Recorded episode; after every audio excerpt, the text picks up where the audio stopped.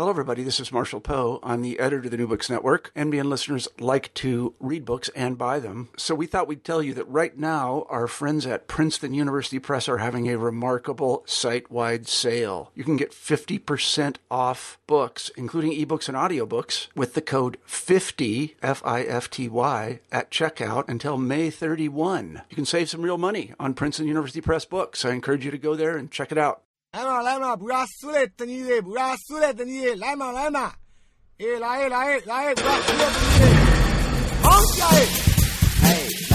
Welcome to New Books in Southeast Asian Studies on iTunes and via the web.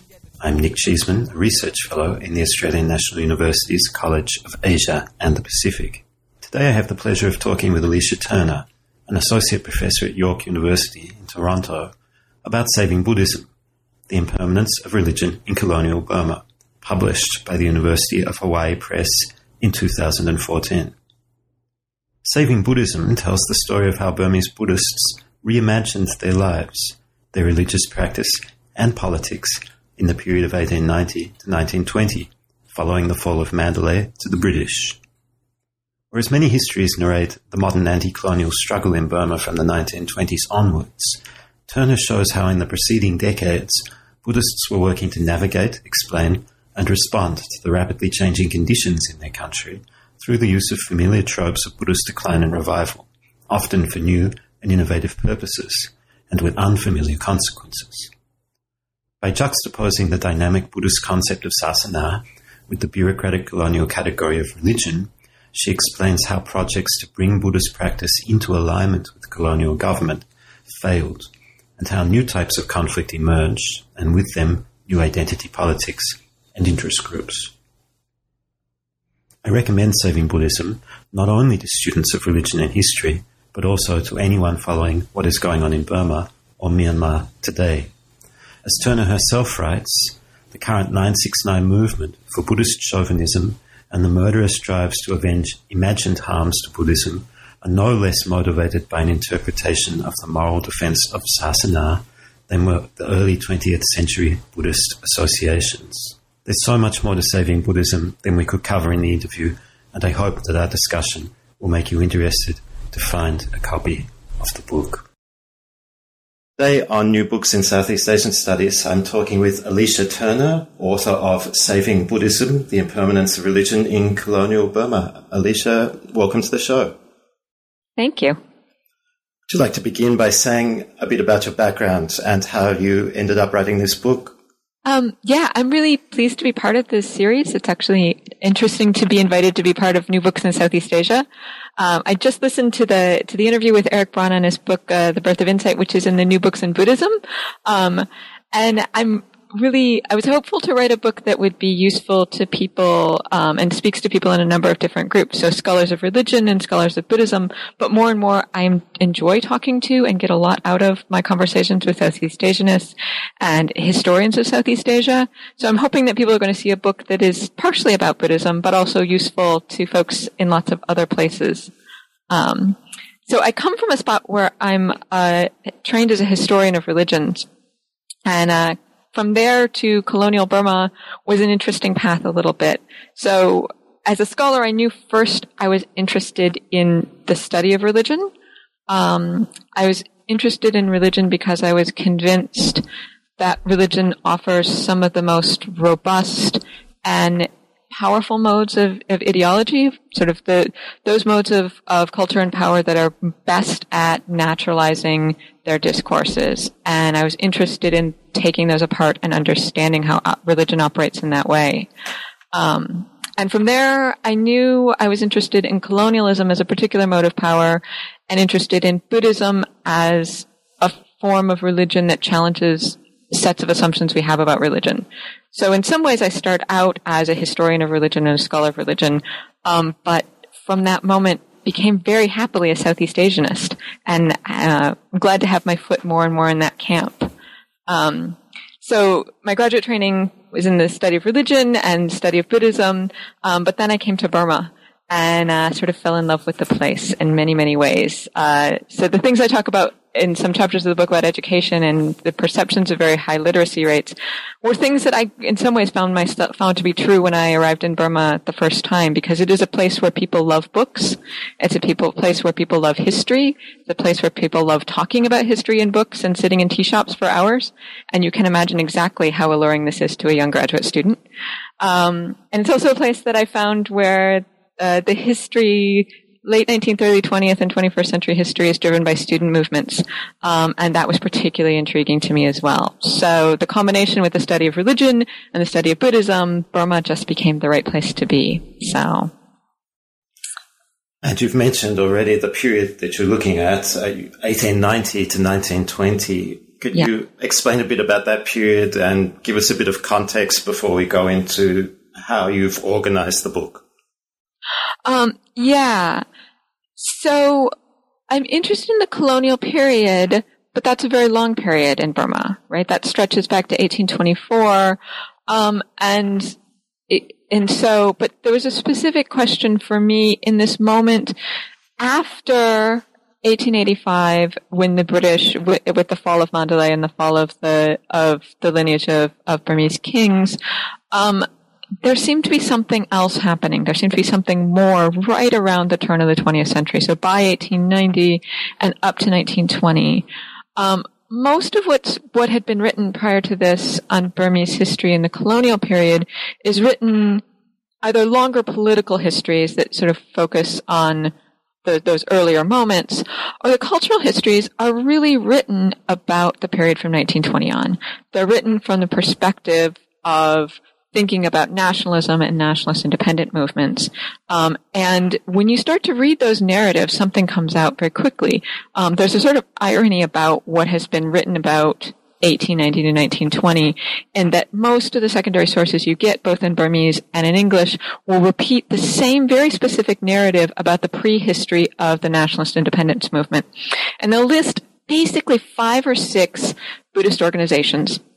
Um, sometimes in exactly the same order, sometimes in exactly, you know, very clear that these narratives come from each other.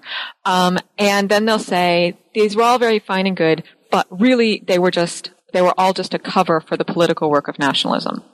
Um, and when I was reading this, you know, looking at the, the secondary literature to start to work on this period and think about what I wanted to do, I was just struck, one, on how historians who agreed on very little else in the rest of their work completely agreed and gave you the same narrative about this period and about the Buddhist associations in particular.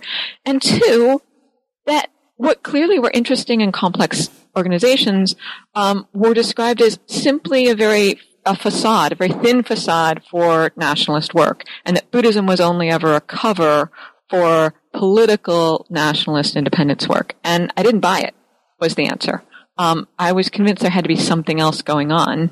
So I sort of threw myself into the sources, particularly the newspapers and the journals published in this point and any organizational records I could get my hands on and found a much more rich world, um, much more, much more productive than what had been there.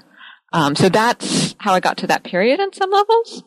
Um, similarly, the questions about the nation um, and nationalism sort of had driven me forward. I think one of the wonderful things about working in Southeast Asia uh, and being a historian of Southeast Asia is that we've done that, that there's a history of really smart and insightful work on the history of nation and national identity. Um, so obviously Benedict Anderson's work, Thongchai's work, Penny Edwards' work, I would say, are really important folks on this.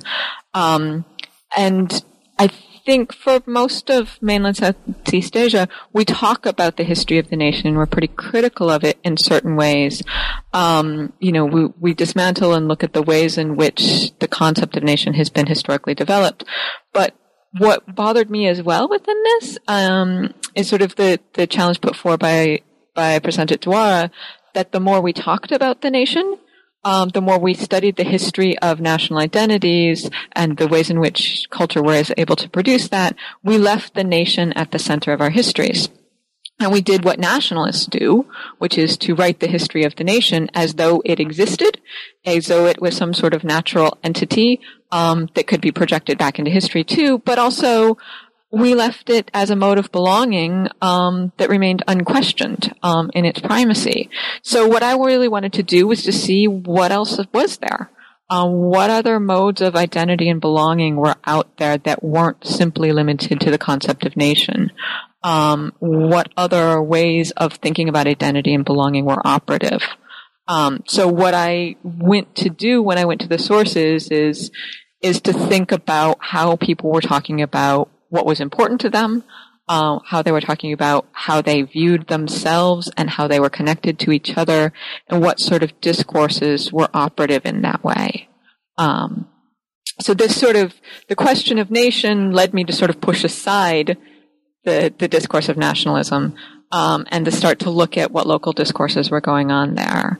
Um, so this is this is sort of what got me into the sets of problems I was working on um, as I got into the research. And you say on page three of the book, as against um, the, the, approach you've just described in the extant literature, that, if I can just quote you for a moment, uh, sure. uh, this book explores how a Buddhist framework for understanding the colonial condition enabled Burmese Buddhists in the decades surrounding the turn of the 20th century to contest colonial categories that impinged on their lives and ultimately to renegotiate the terms of colonialism. Can you unpack that for us and perhaps introduce the three formative discourses that uh, are really the backbone of the book? Yeah. Um, I think I come from a premise that you know, leading up to that quote, it was partly trying to pull apart and say that some of the analytical categories that we tend to come forward with, the sort of theoretical analytical categories we want to use to analyze history, too often become reified in our own discourses, right? So we assume categories like nation, not often, that's more criticized, but categories like, like religion, we assume to be fixed and useful for analytical purposes because we know what they are. Um, and I would like to challenge that. In fact, I think it's more likely that the categories, even those that we use, were probably themselves the product of negotiations that were happening at this time and continue into the present moment. So we need to be careful to look at these categories as themselves points of contention and points that, of categories whose boundaries were being negotiated continuously, um, and so set them aside as not necessarily useful for analytical purposes. Um, so what I'm saying in this, uh, you know, in that quote is that when I when I went back to the sources and tried to figure out what was important to people in these movements, the category of sasana is clearly at the forefront. Um, so the idea of the, the sasana is sort of briefly said the Buddhist dispensation and the whole of the Buddhist teachings um, which is understood in, a long history of the Pali textual tradition, and then certainly in all of the vernacular traditions, understood to be impermanent. The idea being that the Buddha offers the, his teachings when the Buddha is, is teaching and present on earth, but at the moment um, after that, they slowly begin to slip away, slowly begin to be forgotten. And the practices that are created then slowly begin to fall apart until eventually there will be no more Buddhasasana on earth, and that prepares the moment for the next Buddha. Um, but this category, this idea of what the sasana is, what constitutes the the dispensation of the Buddha, the whole, the body and the life of the Buddha's teachings, was the key category that that people, that Burmese people were talking about at this time, were worried about at this time. And in fact, the framework that comes out of the Pali and the commentarial and then the vernacular tradition with regard to sasana offers a set of ideas both for understanding history, and for understanding any particular moment in history that can be interpreted in lots of ways. And, and folks latched on to these ideas. This, this is a mechanism for trying to figure out all of these changes that were happening at the colonial moment, and particularly by about 1890, in which you have both, you know, changes in government, but changes in culture, changes in econo- economy, changes in social structure happening all at the same time. Um, so Sasana provided a resource for that, that offered a framework for folks to think through what was happening in their world. At the same moment, it offers a resource for people to think about um, how to respond to that set of problems, how to construct the world that they want. Because if there's a concern that sasana is declining, um, you certainly don't want to be the Buddhists on whose watch the sasana falls apart. Um, you have a responsibility, a moral responsibility, to make sure that the sasana is preserved in your lifetime. Um, and so this is what engages people. It's not just the idea that all of these changes seem to be uh, a, a, reference to a decline that's predicted within Buddhist texts that's understood in a Buddhist framework. This change can be mapped onto the set of decline, but also that this narrative decline gives you points of action and a purpose for what you should be doing to prevent that decline from happening any faster. Um, so that's the ways in which I see the discourse responding in certain ways to the to the colonial problem. Um, and then as I got further and further into it, I, as you allude to, there's there's three discourses I find really operative in this time period, and that I want to see how they're evolving, the ways in which they're being contested and reshaped. So even as I talk about a history of a discourse of sasana, um, it's important to understand that unlike a Buddhist discourse, which would say that the Buddhist teachings are fixed, they are the same thing that they have been for all of this eon, a historical perspective would say that what constitutes the sasana at any given moment in the in the discourse of Buddhists in any given place is locally constituted, right? What the meaning of sasana at, at that place has pr- been produced in that moment, and it's going to change. It's going to be contested. Different elements are going to be added or pulled apart. So sasana is going to come to evolve as a category and a concept, and it certainly does through the actions of Buddhists in colonial Burma. Um, and I'm interested in where are those contests? How does sasana change? What does it mean for different movements to come to shape it and how does that shape other things? So if Buddhism for me isn't a fixed object here, sasana certainly isn't a fixed object. It's a, it's a moving target, um, and a place in which ideas are contested and produced in the same ways that the second, so sasana is the first of those three categories. I'm really interested in this first of those three discourses that I see in motion, and the motion of those categories drive a lot of what's happening. The second is what I call the concept of, of moral community. Um, again, trying to step away from a framework and a, and a focus on nation. As I looked more and more at things, I felt I could see that Buddhists in Burma were creating a set of bonds and connections between each other in which they perceive the connections between different Buddhists as different than nation, but also different than the the pre-colonial moment. Um, and as they're working to preserve the sasana, the work and both the both the work to preserve sasana and the moral obligation that they feel, um, the obligation that they need to preserve sasana through their own actions, through their own um, moral choices, becomes a set of bonds that connects them. Um, they become connected in this larger moral project of preserving sasana within Burma in this period.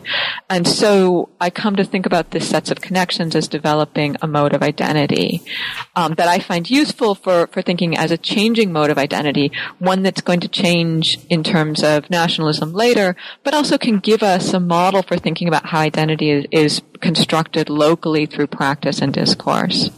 And then the third category, or the third uh, discourse that I see in motion, that I see contested in this moment, um, is the category of religion itself.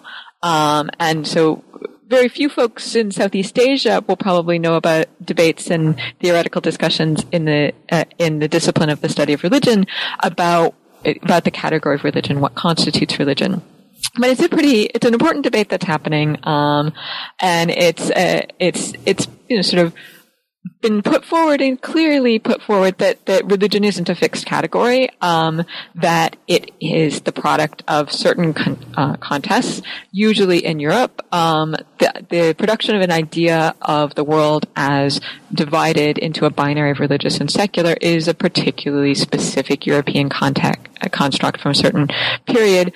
But and and you know there's a there's a mode of working in the study of religion to say that's a colonial construct that's simply imposed on the colonial world. Um, that's way too simple for what's going on. And in fact, the more complex and more interesting work is to say, so how is this category of religion constituted in any given place in any given time, and why is it constituted that way? Um, and that's what I then became interested in in looking at what was the movements that are going on in the colonial period in Burma, in that if sasana is in flux because because it's considered because the sasana is considered in decline, um, the work to preserve the sasana goes to construct this discourse, this category of sasana. If identity is in flux, at some moments, um, the, the interactions with British colonial authorities, um, British sort of uh, the uh, cultural uh, aspects of colonialism bring this category of religion, um, in which Burmese now have to be able to speak in a colonial language of religion, but they don't bring it in a hegemonic form in the idea that there's a single European or British concept of religion that is imposed. In fact, all of our colonial actors bring something slightly different in what they mean by religion. They're negotiated between different levels and different colonial actors themselves, and Burmese contest that to their benefit. They contest what religion is going to mean in any given moment, and the ways in which what is and isn't defined as religion give you some space to negotiate um, autonomy under colonial structures or to negotiate exactly the limits of colonial power. So those are the three um, sort of sort of things that I see in motion that I keep my eye on as I work through the through the content of this of the Buddhist movements in this time period, and then it, each one sort of works in motion in each of the chapters as I go through. Um, so that's the structure I offer, and and what I what I'm trying to explore as the book goes forward. The juxtaposition between sasana or tatana and religion is one that I think will, will, interest many listeners because conventionally today the sasana is translated as religion. Exactly. Perhaps we can uh, just dwell on it for a moment longer through the story that you tell of the Thuttama Thathanabaing, the um, mm. um, prominent monk who comes to Yangon in 1887, and um, how the relationship between this the two notions, sasana and religion, um, can be understood uh, through this event?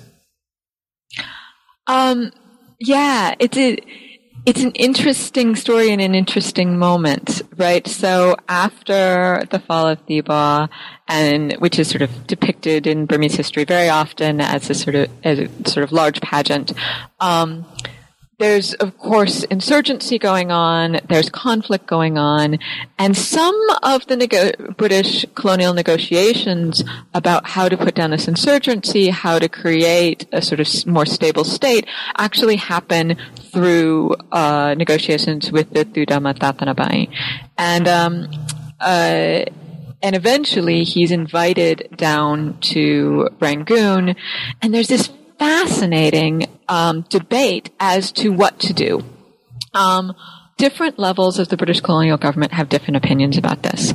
On one level, there's an idea that they would like um, at one level, there's an idea that, that they're looking for stability within the country. On another level, there's a perceived problem, and historically, I, I don't perceive it as a problem, but uh, there was a perceived problem that the Burmese kings had been making minor offerings to the to the Chinese emperor, and an idea that those needed to continue for some geopolitical reasons, but could not be given, obviously, by the British colonial government.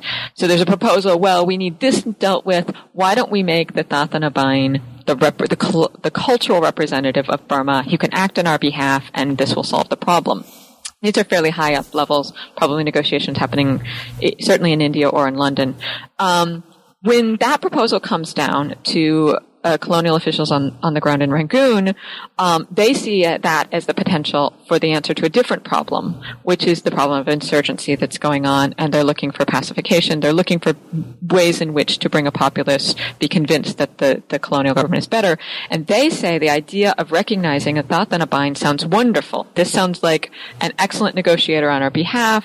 If if we show ourselves to recognize uh, this Buddhist head, that will sort of pacify things. Um, they, but there's clearly differences in what constitutes religion and not religion here because officially the policy is non-interference with religious affairs. Officially, since the 1850s, uh, British colonial presence in India and Burma is being annexed to India at this point, um, is is that they can't be involved in religious affairs. And yet, here at all these different levels, what they're looking to do is to take the the head of one of the the largest uh, um, monastic organization and bring them in as an adjunct for the colonial state. So their ideas of secularism are probably not as cut and dry as as ours. Um, the Thathanabaing has his own ideas about this, right? Uh, he, the Thuttama Thathanabaing, and we need to be clear that he wasn't the head of all of Buddhism prior to this. Um, and in fact, it's only the British who will ever construct that position as, you know, they'll call him the, the Archbishop of Burma and all sorts of things, which are very much a construction. Um, Alexei Kirichenko has a very good article on exactly this. Um, but he has his own concerns, right? And his concerns are with preservation of sasana, um, with understanding his own position uh, within the, the networks, um, and he agrees to to be recognized within this. And yet, uh, we get you know even more debate about what that's going to mean. You know. It, the monks who come together to discuss whether the Thathanabaing should be recognized in Rangoon say things like, well, yes, it's, yes, you could recognize him, um, but certainly, uh, we can't have, you know, we're not interested in any relationship with the Chinese because they're not, they're not orthodoxly Buddhist to us. We're not interested, um, that wouldn't be useful. Um, and in fact, if you say that you uh, have a secularist position via which you don't interfere with religious affairs, by not interfering, you're kind of supporting us. So we can actually say that the British colonial government is still the patron of Buddhism, and that will save the sasana. So we're okay with that. Um, and we get all sorts of fascinating hybrids of what, where, you know, what's going to constitute religion within this, because whether it's an object that can or the, the colonial state can or can't interact with, what's going to constitute preservation of sasana, um, and so the, these interactions become more and more complex. And as you just simply read through the colonial colonial archival files and you read through the newspapers that are happening at the time, you begin to see that there's multiple definitions of both religion and, and sasana being offered around all of this. I, I should probably intervene and say that unfortunately I was trained first as a Buddhist studies scholar and so I usually tend to use the Pali sasana for the Burmese tatana. Um, they are completely interchangeable. They mean the same thing. Um, but but I, I opt usually for the Pali in this uh, settings. So thanks for the clarification. Uh, let's go to the theme of decline, which you've raised a number of points already, and it emerges as constantly throughout the book. And one of the points that you make very powerfully is that the notion of decline and then of revival, of purification, is um, part of the Buddhist tradition going back centuries. But in the period with which you're specifically concerned, it develops in perhaps we can say unique and certainly fascinating ways. So what was the problem of decline in the period with which the book is concerned, and how did the Buddhists in Burma respond? So, yeah, exactly. You're exactly right. In the sense that what, when I read Burmese history, I read um, one of the major driving forces in Burmese history is the idea of sasana reform, tatana reform, in which different kings come forward or different monastic figures come forward to say, in one way or another, the tatana, the sasana, is in particular threat in this moment, whether it be that, that we perceive the monks to be particularly lax, or we perceive this king to be not particularly a good defender of, of, of the sasana, and we need to intervene. Um, and the mechanism for intervening often sometimes is a reordination lineage for monks. Sometimes it is a it's a king going out and making major donations. Um, at each of these moments, the idea, the the pro, the, the overarching sort of uh, cosmological narrative, the idea that sasana is potentially in decline, the construct that those in political power have a responsibility for sasana. Well, that is to say, the kings have a responsibility for the sasana, and the monks have a responsibility for sasana, and that there are interventions that can be made in the world that will help preserve the sasana. So if you look at, you know, inscriptions or um, other sources, often kings will say, "I have done this so that the sasana will live for five thousand years." And in this chapter, I go into the history. It's not simply in the text that 5,000 years is the, is the necessarily decided span of the Buddhist sasana. There are lots of different debates about how long it will or won't last, but, but throughout Burmese history, the idea of reforming the sasana has been a major, um, agent within Burmese history because once you want to go and you have the justification of preserving the sasana, then you can make major social interventions, right? Either you can say all of these monks are lax and we need to purge the sangha of all of these lax monks, i.e., take them out of the non-productive group of people and put them into the group of people who now have to have jobs, which has economic and political implications. Um, or we need to make major donations and renovations, which again has economic and political um, implications.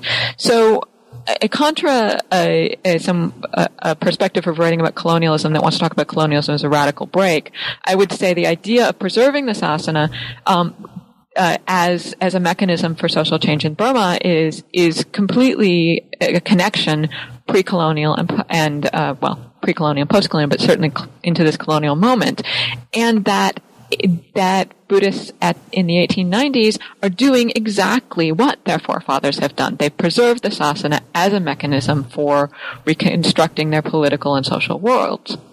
Um, but it's slightly different now. Um, what matters and is different is one, we don't have a king. Um, two, we have a non-Buddhist political entity in head that ha- has to be negotiated around. We have to begin to figure out how to do this.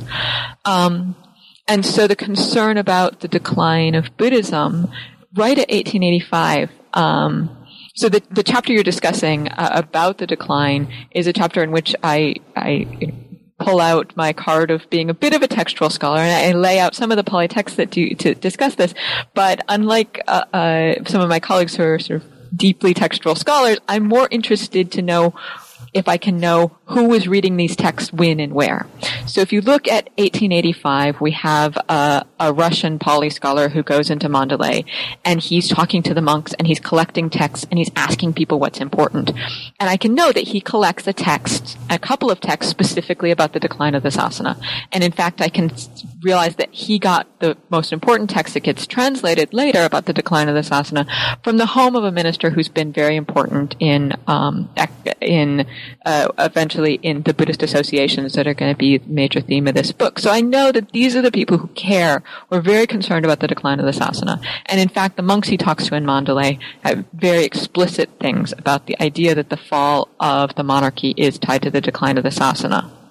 Um, so I'm interested in how they read this text about the decline of the sasana. And the, the key moment in the text is the idea that um, that what's going to be la- lost um, is the teachings, the pariyatti. So there's there's a there's a, about five different things that we lost of the Buddhist sasana, the practices and the the behavior and the morals of the monks and everything else. But eventually, you know, what we're really worried about losing is the text themselves and knowledge of the content of the text. So monks memorizing texts helps preserve the sasana. But if you read this passage um, about what happens when you lose the text, and, and the, the most important text to preserve within that is the Abhidhamma, um, you can also read it for content about what you should do to make sure that this isn't happening. So we get um, signs you can look if you if you read the, interpret the text you can read it to say here's the signs if you want to know if the sasana is declining here's the signs you could have kings who aren't very good Buddhists. You could have ministers and politicians who aren't very good Buddhists. You can have people in villages who aren't, who are very immoral. Um, and eventually you're going to have economic downfall that happens out of this. And the economic downfall is going to mean that you can't support monks and monks won't memorize texts. So, so I take that text and then I say, you know, how is it that these people in these Buddhist associations that I know are reading this text, what are they seeing in the world around them that they would read as these signs of decline, and what do they choose to do about it? Um, and what they choose to do about it is very much to form associations. Um, and it becomes a difference in that it's the lay people who take the mantle on themselves for preserving the sasana. So no longer is it necessarily the work of the king, who's obviously not there, nor the work of the monks. But lay people internalize this responsibility for the preservation of sasana. And in that internalization, they produce a new identity for themselves out of this. So they, they produce associations that do different things. Um, if the preservation, of the text is important, then uh, clearly they go out and they sponsor the monks that preserve the text. Um, they make sure that there are still teaching and pariyatti monks out there because most of those donations had been cut off um, with the loss of the monarchy. They create new associations for teaching. Then they create associations for lay people to learn texts. They create associations to sponsor Pali exams, um, and they work with the colonial government for to create colonial uh, Pali examinations, and then eventually they work to condense things so that even lay people can can memorize and preserve the texts in themselves. Um, so I sort of work through the, the in this chapter from the text on decline to the practice of what you actually do to respond to this problem of decline, and the ways in which it becomes a lay problem, becomes a problem for for not just an elite either, but for an everyday person. Um, you, you, do emphasize that early on, um, many of the people who are at the forefront of this movement are prominent lay people um, mm-hmm. coming out as champions. Can you say something about who those people were and then how they connected to or through their associations to other parts of the society and effectively built up a, a movement that becomes in, in some ways quite radical. For instance, you discussed the role of, of women um, in these associations in a way that a, a, role that they did not have previously in religious life. Yeah, I, I, I mean, we are talking to a certain extent an elite in some of these, but often it's not those people who would necessarily have been particularly not not ministers under the former monarchy and not necessarily people who would have been in these positions before so for some of the Pali associations or the major associations that, that donate rice, these are usually merchants. Um, who come together and it's merchants who pool their money who have also seen the economic implications of the loss of patronage for the monks uh, or the loss of patronage for Buddhism. But they come together and form so, uh, merchants associations and those are the ones who begin organizing themselves to preserve the texts uh, or, or to have organizations for to support the monks who preserve the texts. They have organizations that make major rice donations to monks um, and these sorts of things. But then as time goes on, we move more and more towards a broader body of people. And particularly what's interesting is often it's this category of clerks. Um, and, a, and a clerk in the colonial era, on some levels, you know, those from a European perspective might have thought of as a lowly position. Um, but actually it was an aspirational position. So if you look at the, the discussions of education, often very much what, uh, what parents want for their children is to get a good enough education and perhaps a good enough uh, education in English to aspire to the level of being a government clerk.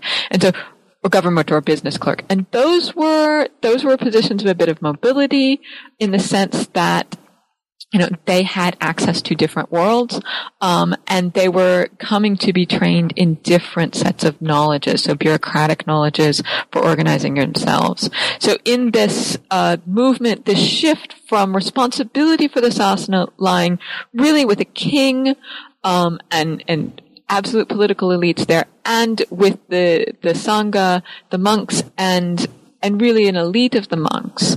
Um, we get a shift now to these clerks, these more ordinary people, also school teachers are very important. And in school teachers, again, being trained in sort of bureaucratic knowledges, um, become very important for these new associations as they rise up. Uh, there is a gendered aspect to this in that there are there are eventually some organizations, mostly for women, within this, um, with with one exception, and I'll talk about in a second. Um, most of the major organizations still have men at the head of the organizations, but then if you begin to look at who are the major donors, women are deeply important donors within this. So they have a certain um, ways in which they're coming to shape this. The other, really specifically, and uh, set of organizations where you can see the shift on, on hierarchies most explicitly is to look at the preservation of the texts through Pali examinations, in particular the preservation of Abhidhamma. So if under Mindon we have the, you know, the recitation of the whole of the, of the Pali canon and its preservation, it's the elite of the elite monks. So male senior monastics who at the sort of top of all of our social hierarchies in Burma who would be perceived as those who are able of preserving and memorizing the text. In the colonial period, Ledi Sayadaw, uh, the Abhidhamma scholar and eventually meditation that uh, scholar that, that Erik Braun writes quite about, he offers a set of texts that offer a condensation of all of the Abhidhamma into a short poem, um, as it's advertised in, the to- uh, in this time period, a short poem that even uh, young women could memorize. And that's exactly what happens. Um, these these organizations flower across the entire uh, colonial province. Um, there are organizations in every small town, um, but the Abhidhamma associations for memorizing this Abhidhamma poem that Ledi Sayadaw sets up are probably the most prominent. And the colonial contemporary records and newspapers um, are very clear that, that it is young women who love these associations. That wherever Ledi Sayadaw goes to have examinations in the memorization of the Sabhidhamma text, it is usually young women who are dominant there. Um, and so all of a sudden you've gone from elite male monastics as having the responsibility for preserving the, the Pariyatti text and particularly the Abhidhamma, um, and saving the sasana by memorizing it themselves to teenage girls. Um, a, you know, the exact opposite on your gendered, your age, your gendered hierarchies, your age hierarchies, your social um, hierarchies of all statuses, right? Lay, female, um, young. And so if the sasana is something that can be preserved by teenage girls remembering a poem that condenses its knowledge, something has shifted not just within society, but also in the concept of what constitutes the sasana. Um, what constitutes the practice of keeping the sasana in the world. And so within each of these organizations, there is a sort of, I'm cautious about the word democratization, um, but there is certainly a popularization of what it means to preserve the sasana and who can be engaged in this project that I think comes to shape a different eventually comes to shape a different sense of identity and connections throughout Burmese society, but also definitely a different sense of how you engage Buddhism, um, because the lay associations continue throughout the 20th century. You can you can go find a lot of the associations that I write about um, in Burma right now, um, and they are important um, up to the cont- uh, contemporary period in many many ways that many scholars who follow Burma right now would understand. So, which is a point we'll come to, I think, yeah. in, in a few minutes. Sure. Before we do that, um, we've addressed the, the role of young women. Schoolboys, how do they fit into this story? And, um, and what's the relationship between schoolboys and ethical projects? um, yeah, everyone is concerned about the schoolboys in this period. If you read the newspapers, the thing that seems to, to worry both European colonial officials and Burmese Buddhists uh, who write to the newspapers, who are organized in these associations, is that young boys are just not good anymore. Um, they used to know how to be good and proper and polite and moral, and they've lost everything. They're not doing what they should do anymore. And on some level, this is one uh, the sort of things that old people complain about young people in just about every era and just about every culture. But it's particularly prominent at this point for a handful of reasons because society is going through a lot of transformations, right? If in prior to the 1860s, education um, was broad and happened for lots of aspects of society, but happened mainly in the monasteries um, and mainly with young boys being taught to read bef- with preparation for their ordination, supplemented for girls with house schools, but all very much focused on the same sort of reading as a practice of producing merit, reading as a practice of, pr- of preserving texts and Buddhism.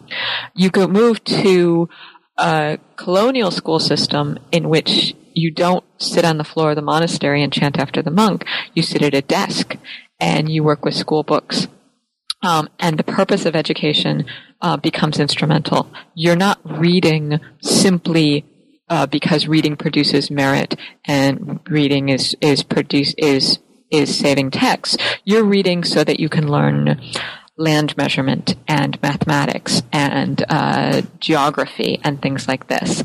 And that's a big transition. Even the physical postures of what these uh, boys mostly was the discussion, um, how they changed and what they did, but also changes in their orientations. Um, you know, scholars of, of culture would certainly tell you that education is usually about transforming people's values and morals and orientations and the ways in which they view the world.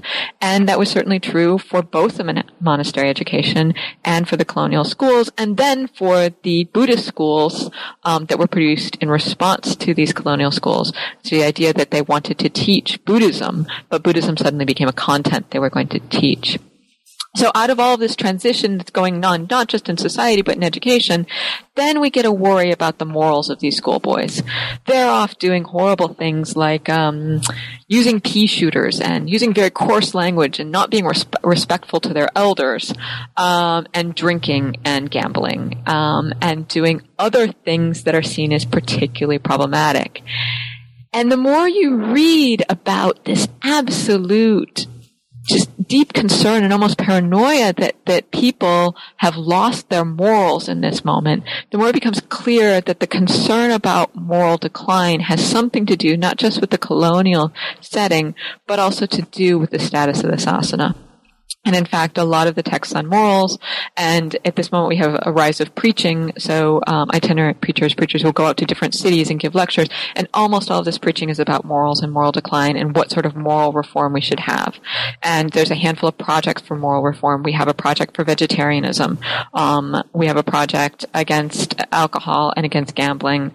Um, we have a project for simply, you know, asking boys to be more respectful and to, to act in much more cultured ways in each of them, they become very explicit, which is to say that the decline of morals isn't about your individual karma. Now, uh, the sermons or the discussions on morals will usually say, yes, this individual moral action has this karmic consequence for you, and you shouldn't do it because it has this karmic consequence. But usually that's a very quick discussion at the beginning. Then there's a much longer discussion about the problem of this moral decline. And the problem becomes not that your individual karma that will produce your next lifetime is, is been harmed by this, but that your choice to eat meat or drink alcohol or act in unruly ways is actually bringing about the decline of the sasana as a whole. And so that the whole of Burmese Buddhists no longer being moral is both a sign that the sasana is declining. It's a sign that these colonial changes that make us feel very, you know, that something is shifting under our feet are clearly a sign that the sasana is declining. But also they become a point of intervention then. If you choose to make yourself a more moral person, you're choosing to preserve the sasana. And by choosing to both interpret your actions as a reference to the whole of the sasana and to reform yourself in that way, you've made yourself the subject of a certain kind of subjectivity and a community. And what we get is people deeply engaged in this moral reform movement, shaping themselves, agreeing to a worldview that says that my choice to drink or not drink alcohol, my choice to uh, eat or not eat meat, has repercussions for the whole of the Buddhist dispensation and that I belong to a body of people who've agreed to reform ourselves. We have a certain responsibility for the for the Buddhist sasana, right? That no longer lies with the kings or the monks, but me, a simple school teacher or a clerk or a villager, have an ability to transform the sasana by my own actions. So you're able to internalize into your own actions this responsibility and this connection with everybody else who's responsible for the sasana. And this is where I make the argument that we have a different sense of community developing. You have a sense that we belong to a group of people. The we that exists here is we who are responsible for sasana. And sasana's decline or fall is reliant on us. It's reliant on our own reflection on our own actions um, and that we have an ability to save sasana by reforming ourselves. Um, and so the focus on boys, schoolboys, both in the education sector and the transformations that are happening there relative to the colonial government, but also particularly as a sort of forefront as the front lines of transformation, but the front lines of moral reform for preservation of the sasana is what I think much of this discourse about the decline of, of, of the morals of schoolboys are. Um, and I think it's deeply tied to not just this, this larger project, but also to the creation of a sense of identity and moral community. Um, so, so people will even go to these moral reform things and make a pledge, a promise, um, not unlike a temperance pledge, and they're influenced by the larger Victorian morals movement that's happening. It's not, it's not that this is simply a Buddhist thing that happens in isolation. They're influenced by that, but it comes out in a very specifically Burmese and Buddhist way. Um, so I sort of see those things as connected to a sense of identity, and this moral community and the identity and belonging there isn't the exact same thing as nation it will contribute to the idea of Burmese nationalism later, but it also exists separately. You can see often in Burmese history a belonging, a sense of, of who we are that is that's tied to to the need to preserve sasana, but may or may not be exactly the same thing, or may or may not be tied to the concept of nation and nationalism. Um, you've, you've used the word frontline a couple of times, and that um, to me evokes the increasingly combative character of as, as we approach the 1920s mm-hmm. of much of what is taking place in the space of um, the sasana and religion. Um, one points on one point on the front line is the issue of culturally specific salutes, and uh, students also are a part of that controversy. Can you explain what it is briefly that I'm referring to? And from there, maybe move back to our earlier discussion about how Sasana negotiates the colonial category of religion. Mm-hmm. So um, it's a wonderful story, and uh, I, I, there, the history of students and student protest in Burma is a fascinating, fascinating topic, and it doesn't always get all of these smaller, earlier movements included.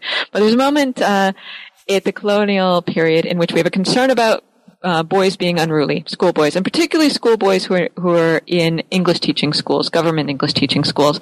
And it's that colonial officials are think that these boys are unruly, and their their Burmese and their Buddhist context think that they're unruly.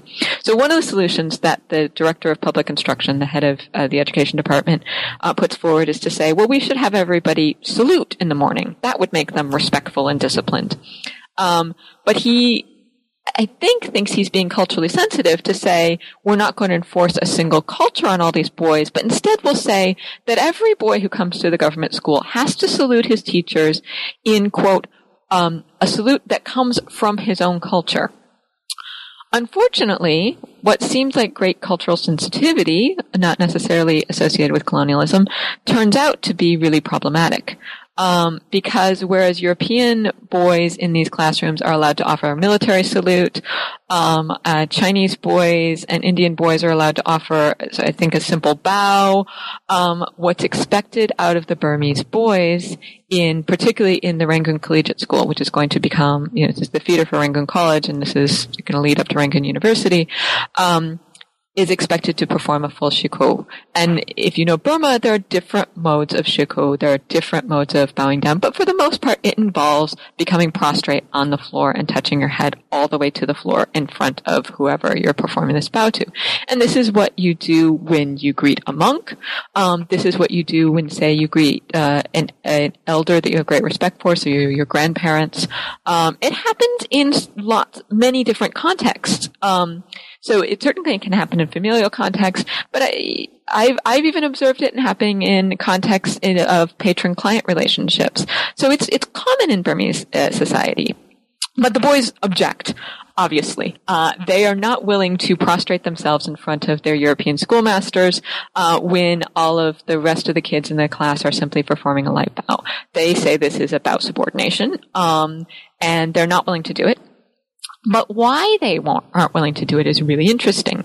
The argument they make, and they take their argument to the newspapers, is that they're unwilling to perform a shiko because to shiko is a religious practice. It's performed to monks, to teachers, and to parents, but only to teachers that actually teach about Buddhism and about the sasana. It can't be performed to just any old teacher.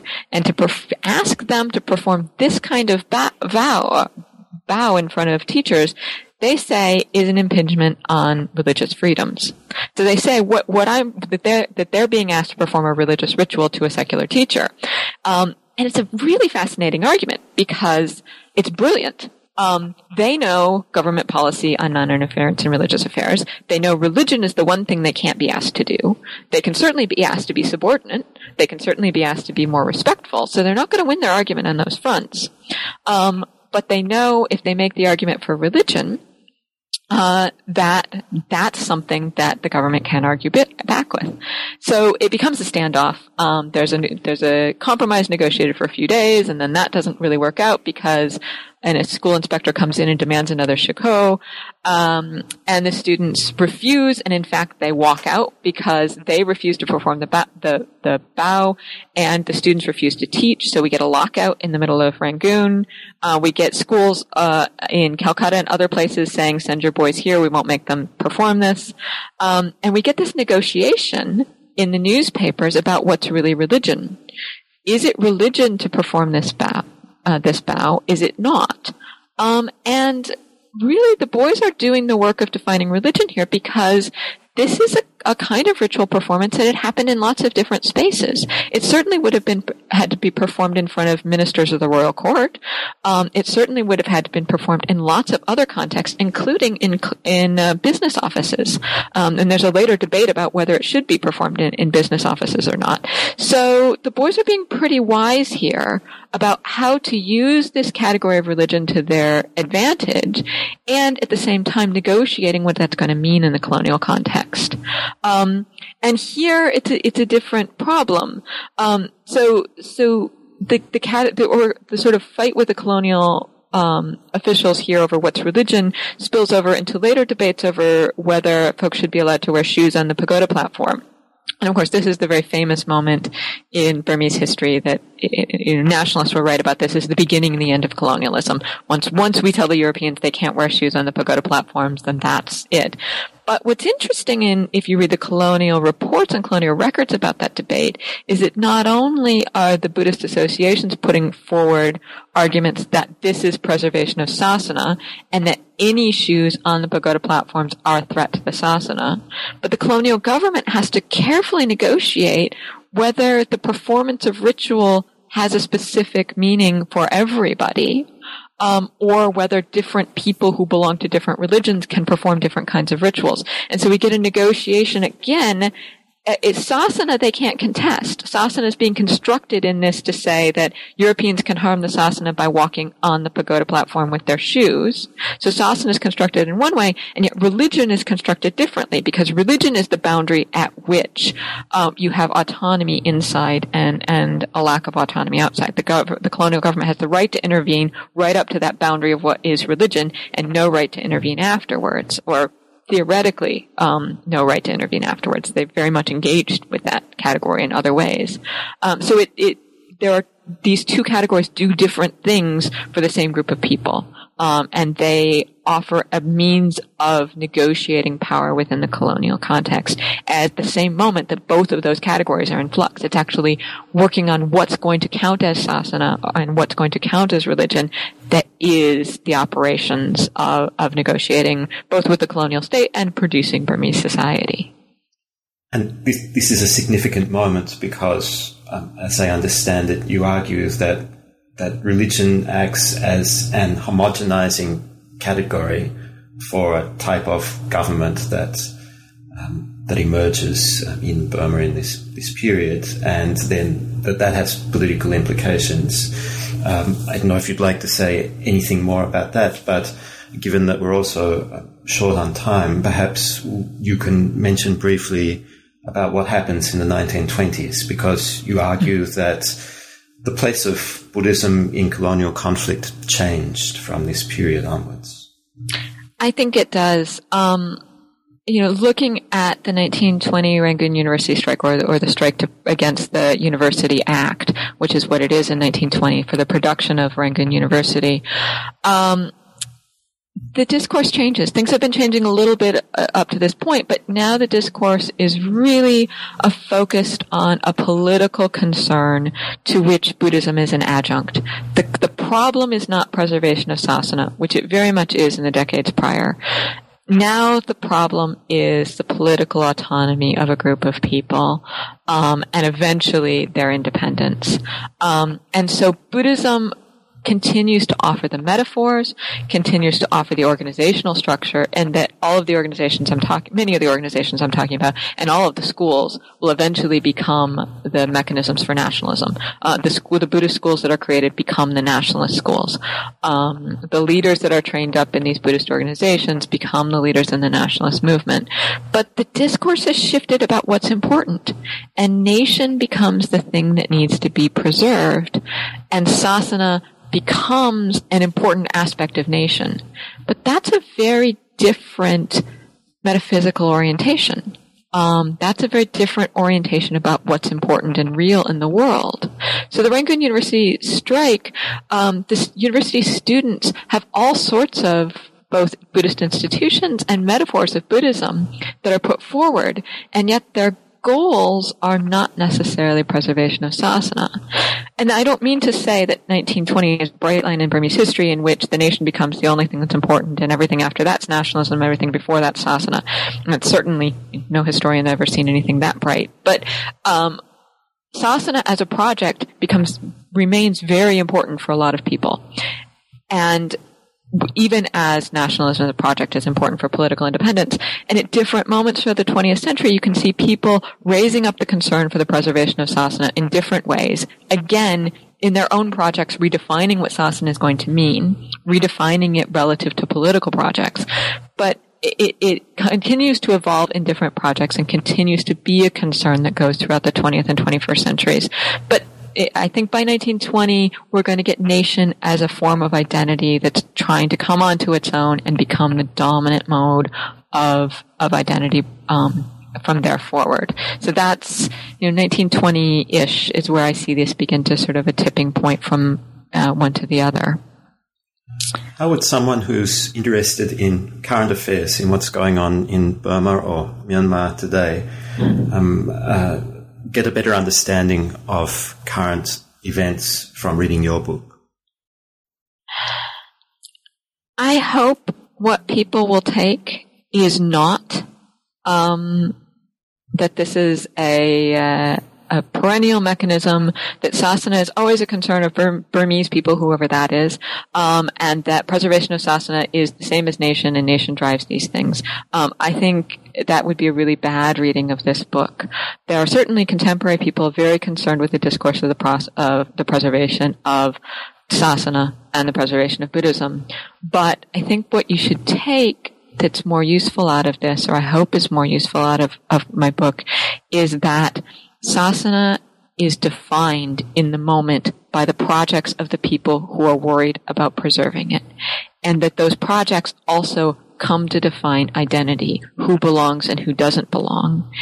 And that those are very fluid things. They can be redefined by the same practices of Burmese um, and by Buddhists at, as you're going along, so that if you want to understand what's happening in the contemporary moment, what you need to do is a very careful analysis of how, of what it is, how it's being preserved, what is perceived to be being preserved when you say, when there's a discourse of needing to preserve Buddhism, what's actually at stake, what's being negotiated, what are the fault lines for the production of a discourse of sasana here, what are the fault lines for the production of identity here, and also be very conscious of the fact that those are continuously internally contested that there are other voices out there trying to define sasana in different ways, trying to define identity in different ways, and be attentive to the mechanisms through which these discourses are being produced. Um, so be very attentive to those people who are offering multiple multiple uh, ideas about identity or sasana or nation within this. Because I think what's interesting in history is not um, is not that Burmese nationalism is tied to Buddhism. That's very simple and very, very easy to sort of say. But what does Buddhism mean? Like, how is that constructed here? Um, and that sort of more careful attention to that also points out what is potentially more hopeful that these things are in flux. Um, they have the potential to be changed in different ways by actors on the ground. You've just been doing some more field work in Burma and be interested to know what you're working on now and what we can look forward to. Um, I'm working on uh, uh, finishing with uh, with two colleagues in Ireland uh, a book manuscript on a really fun project. Uh, we work on a working class Irishman born in Dublin who became a hobo, who became a sailor, and eventually gets himself ordained as a Buddhist monk in 1900 in Rangoon, and then goes on to be a bombastic uh, anti-colonial critic um, who is deeply against Christian missionaries, deeply against alcohol, and deeply against uh, British colonialism, and in fact gets uh, convicted of sedition for exactly that. And this tireless advocate of Buddhism who is deeply beloved in the Burmese countryside. Um, so we're working on his biography, um, and he says outrageous things in lots of places, so he's got great stories to tell. Um, but what the study of Dhammaloka, uh, this figure, has led me into is to see how deeply cosmopolitan and internetworked um, folks at the margins were in this time period. So the next project that I'm working on the, the research for right now is interested in networks between Buddhists, patrons, um, donation networks, uh, monks from people who were not necessarily in the center in many different ways. So I'm interested in Sino-Burmese. I'm interested in sailors and people who come from port cities and monks who travel between different port cities. Particularly, I'm really interested in Dawei, in Tavoy, and connections with Dawei people in uh, Rangoon and Penang and Singapore and Bangkok. Um, uh, I'm interested in sort of looking at the ways in which these people and their networks came to define what Buddhism uh, in the colonial period or in, would would be. Like how is it that their work comes to define this? And also the ways in which they were deeply deeply cosmopolitan. Um, multi-ethnic ethnicity is and Buddhism are constructed in very different ways about these these connections from people from very different places and come together in interesting collaborations. So that's what I'm into right now. Um, I no, don't know where it leads yet, uh, so I'm sort of in the fun beginning stages of all of that. I hope it remains fun for you, and I'm confident that whatever comes out of that work, it's going to be as fascinating and as, as detailed as this book, which for me personally really filled in um, a lot of elements of stories and provided a lot more depth and, and color to events and issues that I knew about, but I realized in, in reading your book only superficially. So, so thank you very much for writing the book and also for speaking to us today on, on new books in Southeast Asian studies. Well, thank you for the interview. It's been a lot of fun. And so I've, I've been speaking to Alicia Turner about her book, Saving Buddhism, The Impermanence of Religion in Colonial Burma, which was published in 2014 by University of Hawaii Press. I'm Nick Cheesman, and I hope you'll join me again on New Books in Southeast Asian Studies. Hey, like